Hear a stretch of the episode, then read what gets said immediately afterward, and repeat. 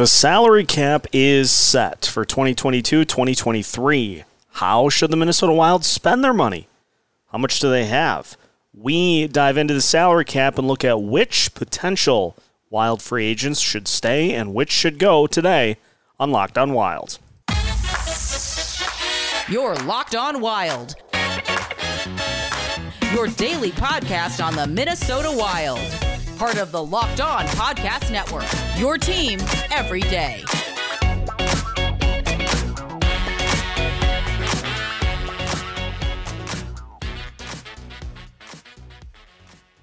What's happening, everybody? Welcome to another episode of Locked On Wild, your daily Minnesota Wild podcast, part of the Locked On Podcast Network, your team every day.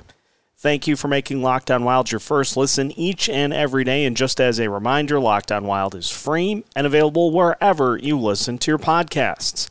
On today's episode of Locked On Wild, we dive into the salary cap as the number for next season has been established. We see what the Wild have to work with, who they should try to retain, and some potential names in free agency. My name is Seth Topal, host of Locked On Wild, veteran Minnesota sports content producer with well over a decade's worth of experience covering your favorite Minnesota sports teams and guiding you through the offseason here on Locked On Wild as part of the Dennis System 2.0. So, the salary cap, it's set, it's ready to rock.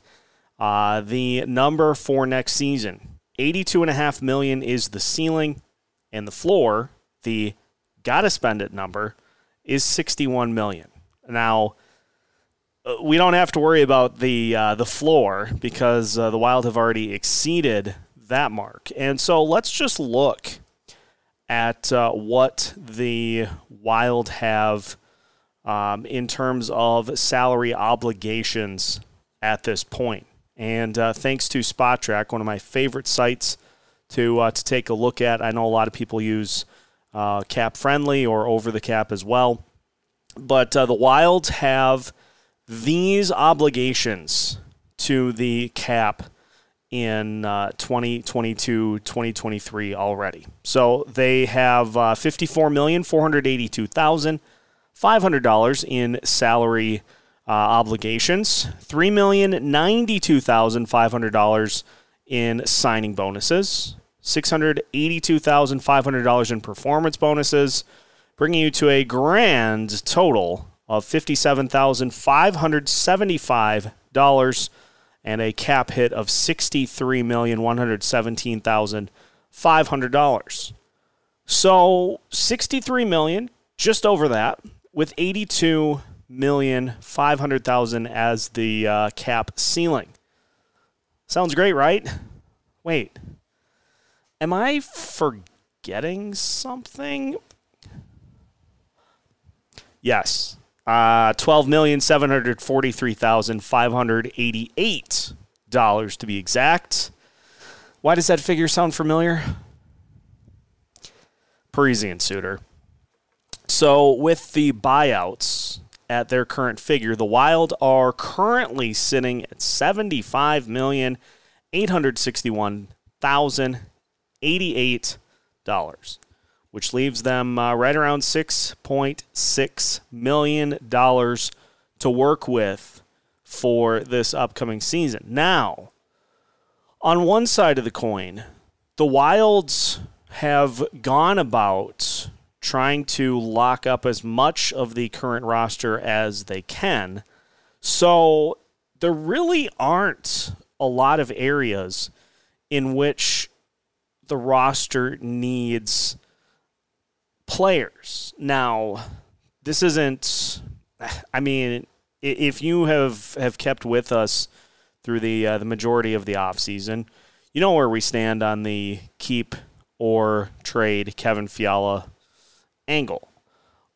Looking at this from a salary cap standpoint, the Wild have allocated most of their money and they have a large portion of the roster currently set uh, to uh, to take up a large portion of that salary cap space.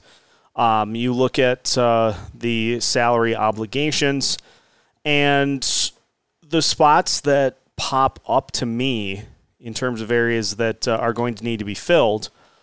Somebody on the second line, although if depending on the uh, the trade package, uh, if Kevin Fiala is the one that ends up being traded, we've been looking with some other teams as to players that could end up coming back in a trade. So depending on who comes back there, you have somebody on that second line. You have a spot there, and you have two spots on the fourth line, and backup goalie, and maybe a depth defenseman. So of those spots, that is what five players, give or take, with uh, six million and change to work with. Now, we'll talk about it, but one of those depth defenseman spots will probably be taken by somebody who is currently in the starting mix when the Wilds are hopefully able to negotiate an extension with Jacob Middleton. That I would think would be a top priority for this team, considering how they can fill some of those other spots um, in their forward lines. I would think Middleton would be the priority to uh, to try to um, to try to lock that spot down, and then you can sign him to maybe a longer deal to keep him around as uh, other contracts expire, things along that line. But main point is that yeah, six million is not a heaping amount of money by any stretch, but really not. You don't have a whole lot of spots that need to be filled or that that need to be filled um, based off of how Bill Guerin is constructing this roster. So that's the uh, that's the good news. Now, how those spots get filled on the forward side, it's going to be some young players. The likelihood that Marco Rossi fills that spot um, on the second line is pretty high. So that'll be a cheaper contract that the Wild will add in.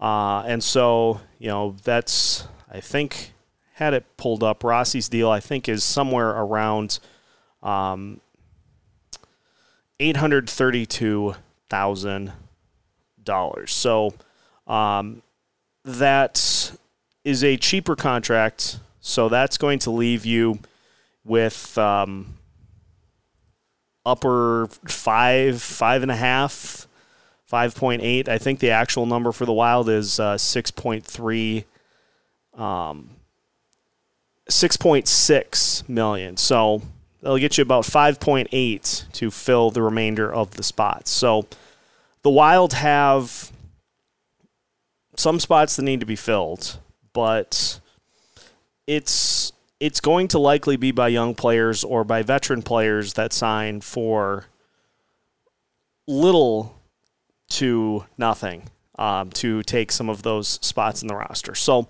we will uh, kind of examine some of the names on the list and whether or not they would be good fits for the Wilds to build around, to um, work into the fold, or if it just at this point makes sense to just move on and fill with elsewhere. So uh, we will t- start by taking a look at some of the impending free agents at the forward position as we continue today's episode of Locked on Wild after this. BetOnline.net is your number one source for all of your betting needs and sports info. You can find all the latest sports developments, league reviews, and news, including this year's NHL playoffs and Major League Baseball. BetOnline.net is your continued source for all of your sports wagering information, including live betting, esports, and scores. And BetOnline remains the best spot for all of your sports scores, podcasts, and news this season. BetOnline.net is the fastest and easiest way to check in on all of your favorite sports and events, including MMA, boxing, and golf. So head to their website today or use your mobile device to learn more about the trends and the action. You can find all that and more at BetOnline, where the game starts. Continuing today's episode of Locked On Wilds. Once again, thank you for making Locked On Wild your first listen each and every day. Today's episode brought to you by BetOnline. BetOnline has you covered this season with more props, odds, and lines than ever before. BetOnline, where the game starts. So, roughly 6.6 million, uh, a little over that uh, in cap room for the Wild to work with. Now, looking at some of the impending free agents, uh, big ones, of course, Marc Andre Fleury, who's an unrestricted free agent.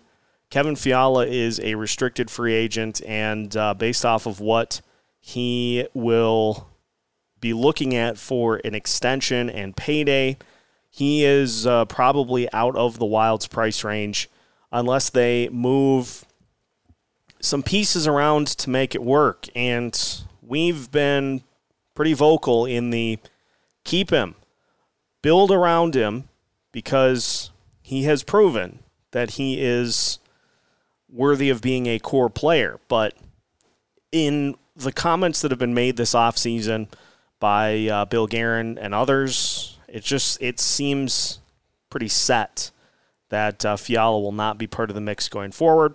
So that's that's the decision that's been made, or uh, or is likely to be made. So we're for this exercise, we're just going to assume that he will not be part of the uh, the plans going forward. You've also got Nick Deslauriers, who is an unrestricted free agent, Jordie Benn, Nick Bjugstad, and Jacob Middleton is a restricted free agent uh, for the Wilds.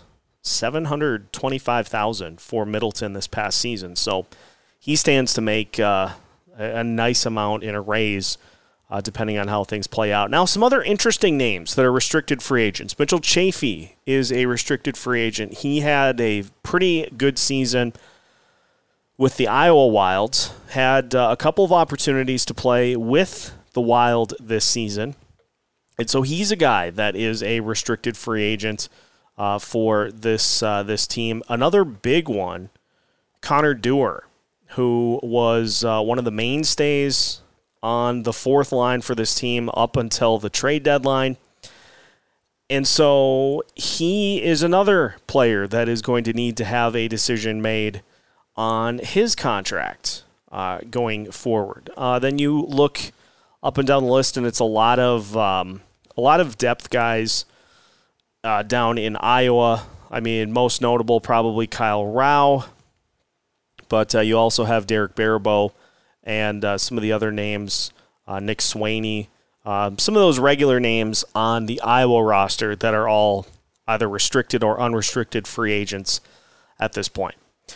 I wanted to start with probably the biggest, Marc Andre Fleury, because uh, that's been another thing that the Wild have discussed at points uh, throughout the offseason, or Bill Guerin has discussed at points throughout the offseason, is the desire for Fleury to be part of this team again next year. Now, I'll just point blank say it. Not at the salary that he made last year. The Wild do not have that money on their books. Seven million. They, they can't get that done.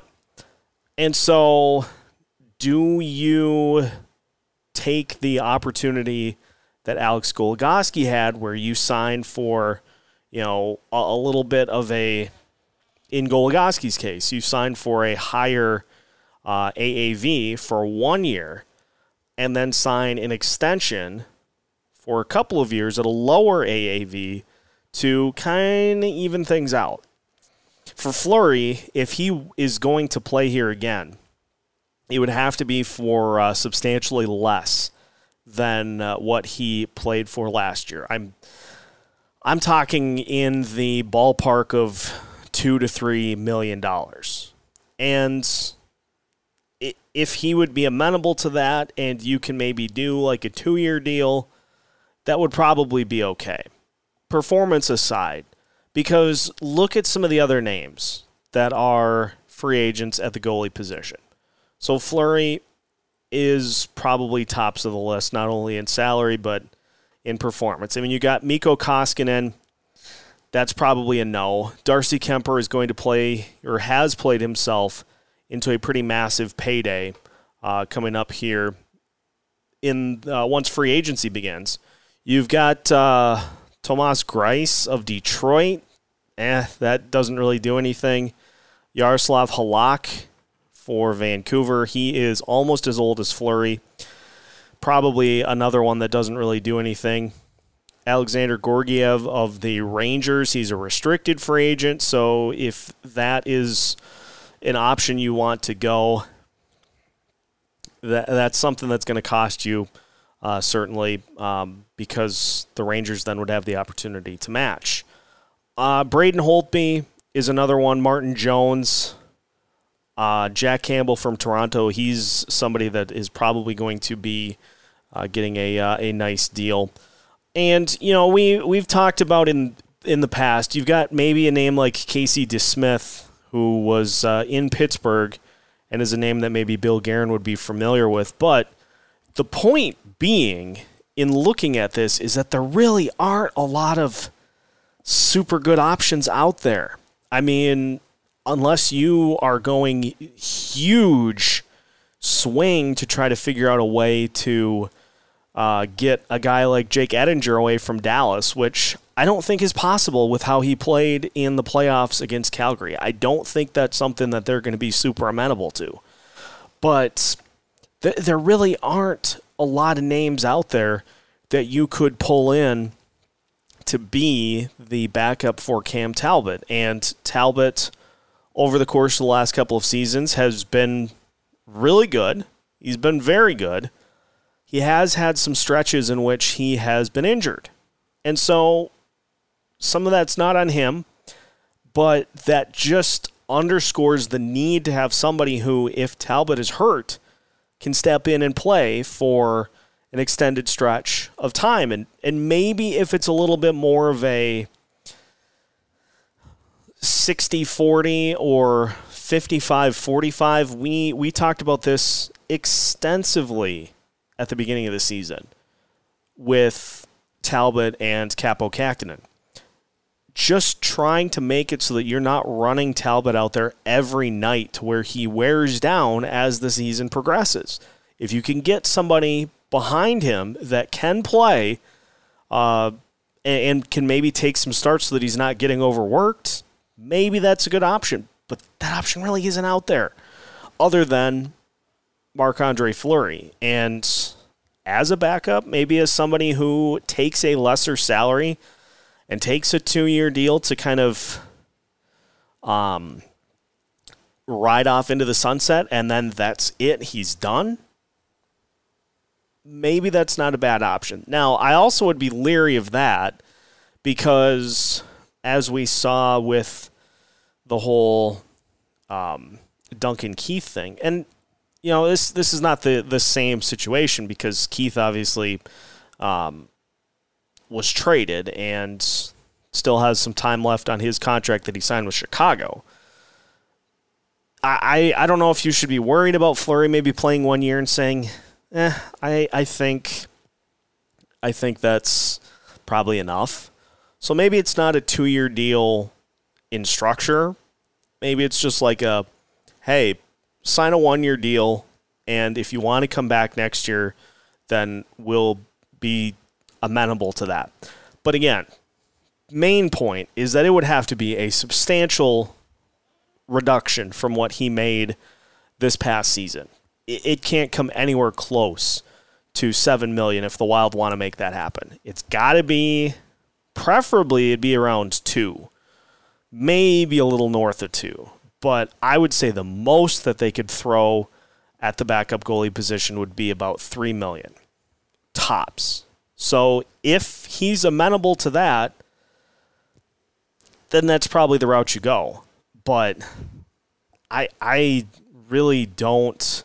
I mean, even Casey DeSmith, as we talked about, lots of injuries, and so you're bringing that you're bringing somebody in like that to be the backup, but there's also a chance that he himself is hurt and then cannot be the backup himself. So it's a it's a risk and that's why having Talbot as that top guy is important because then you're not relying on that spot nearly as much as you normally would save trying to make sure that you don't overwork him throughout the course of the season. So, whatever the Wild do at the goalie position is going to have a limit as to what they can spend and they're just they're really not going to be able to exceed that. So, we'll see if it's Fleury, it's Fleury. If if not, then it's it's going to be somebody that is probably it's going to be somebody who is going to have some NHL experience, but is probably not going to have a ton of upside, at least until Jesper Wallstedt is ready um, to take over. So that that is it'll be interesting to see if um, how much of a, a, priority the Wild make Marc Andre Fleury. He had some uh, he had some good moments, but you know, as, as with most of the team in that series against St. Louis, he just just really didn't have it for uh, for large stretches. So that that's the goalie position. Now there are some holes that will need to be filled. Um, in the forward spots. And so we'll finish today by taking a look at some of the names uh, that the Wild could resign, if they should resign, and uh, then we'll look at uh, some of the other things that they may do to fill those final few spots that uh, exist in the starting lineup. That will finish today's episode of Locked On Wild after this. Final segment of today's episode of Locked On Wild. Once again, thank you for making Locked On Wild your first listen each and every day. Now that the salary cap has been set, we are taking a look at where the Wild stand financially heading into this season and some of the things that they should look at doing or should not. Let's look at the impending free agents for the Minnesota Wild that are not goalies. Uh, you look at Nick Deslauriers, Jordie Benn, Nick Bjugstad uh, being the most notable.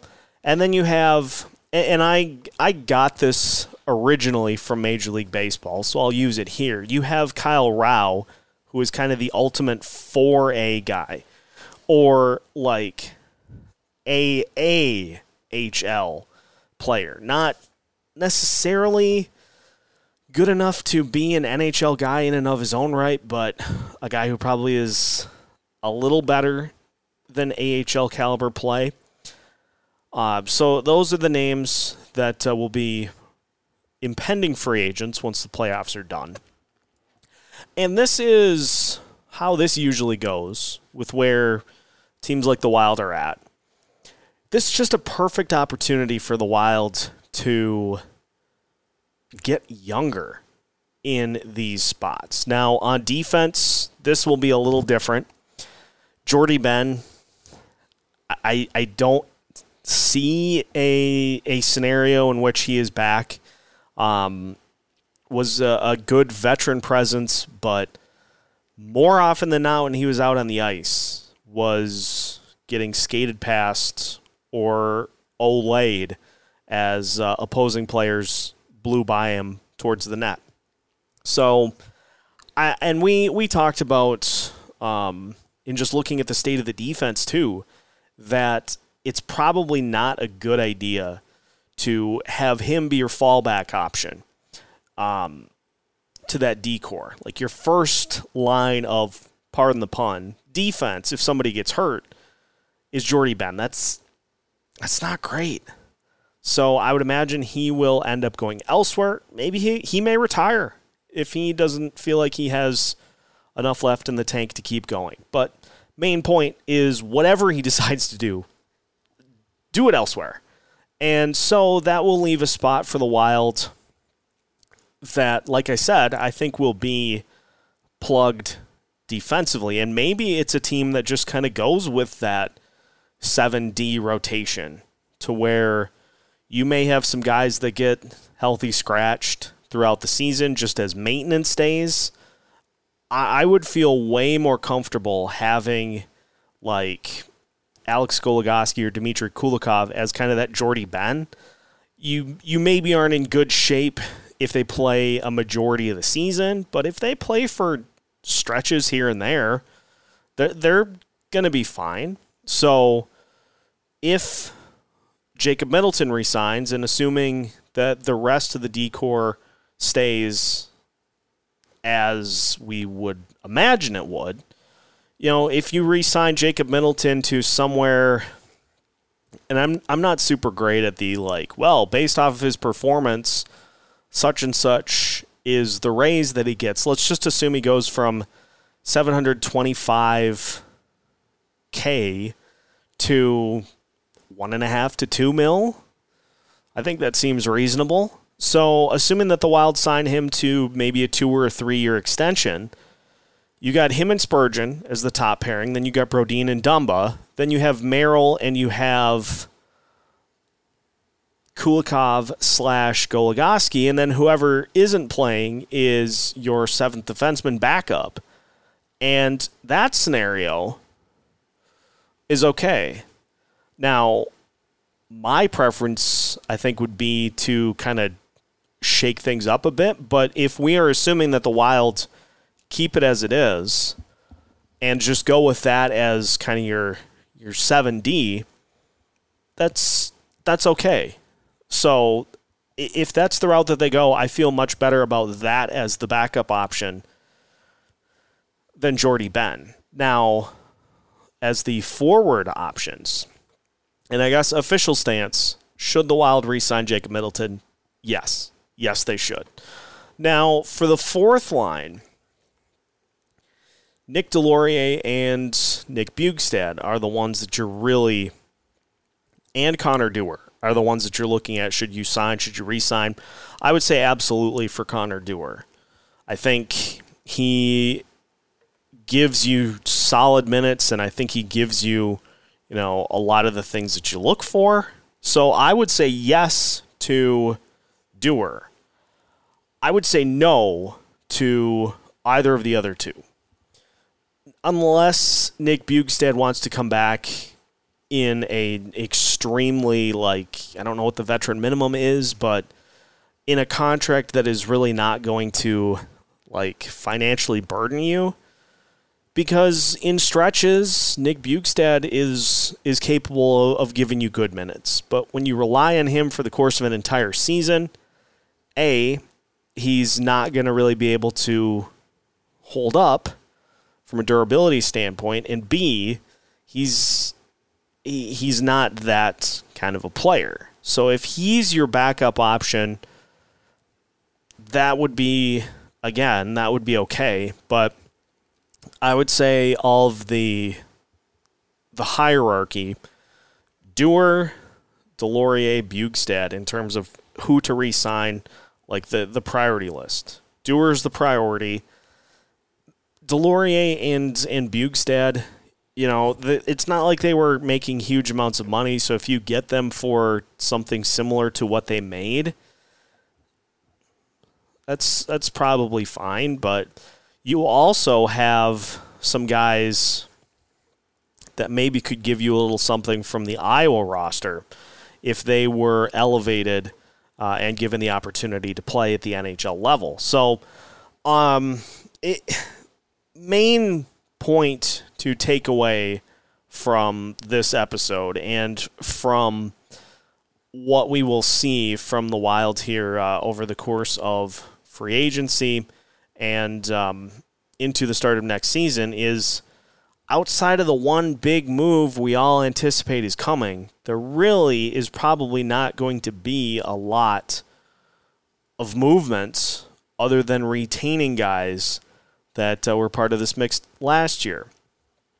And that was kind of the goal throughout the season was to try to get as much of this group retained as possible to get through these lean years with the buyouts. And then once the buyouts have alleviated,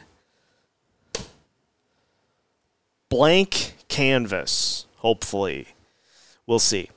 But um, all in all, we're getting closer to the start of free agency, and so that should, and the draft, so that should answer a lot of questions that are going to cause these other moves. These other moves will all be handled after the big one. So, big fish first, smaller fish after that. Um, and before you know it, it's time for the season once again. So that is uh, today's episode of Locked On Wild for you. Thank you, as always, for tuning in and making Locked On Wild your first listen each and every day. For your second listen of the day, make sure you check out the Locked On NHL podcast to see if there is anything the Tampa Bay Lightning can do to try to get back into the Stanley Cup final. Locked On NHL is free and available wherever you listen to your podcasts. Just like Locked On Wilds, available wherever you listen, anytime you want to listen as well. Make sure you're following along with us on social media. We will be keeping you up to date with new episodes every Monday through Friday as part of the Locked On Podcast Network.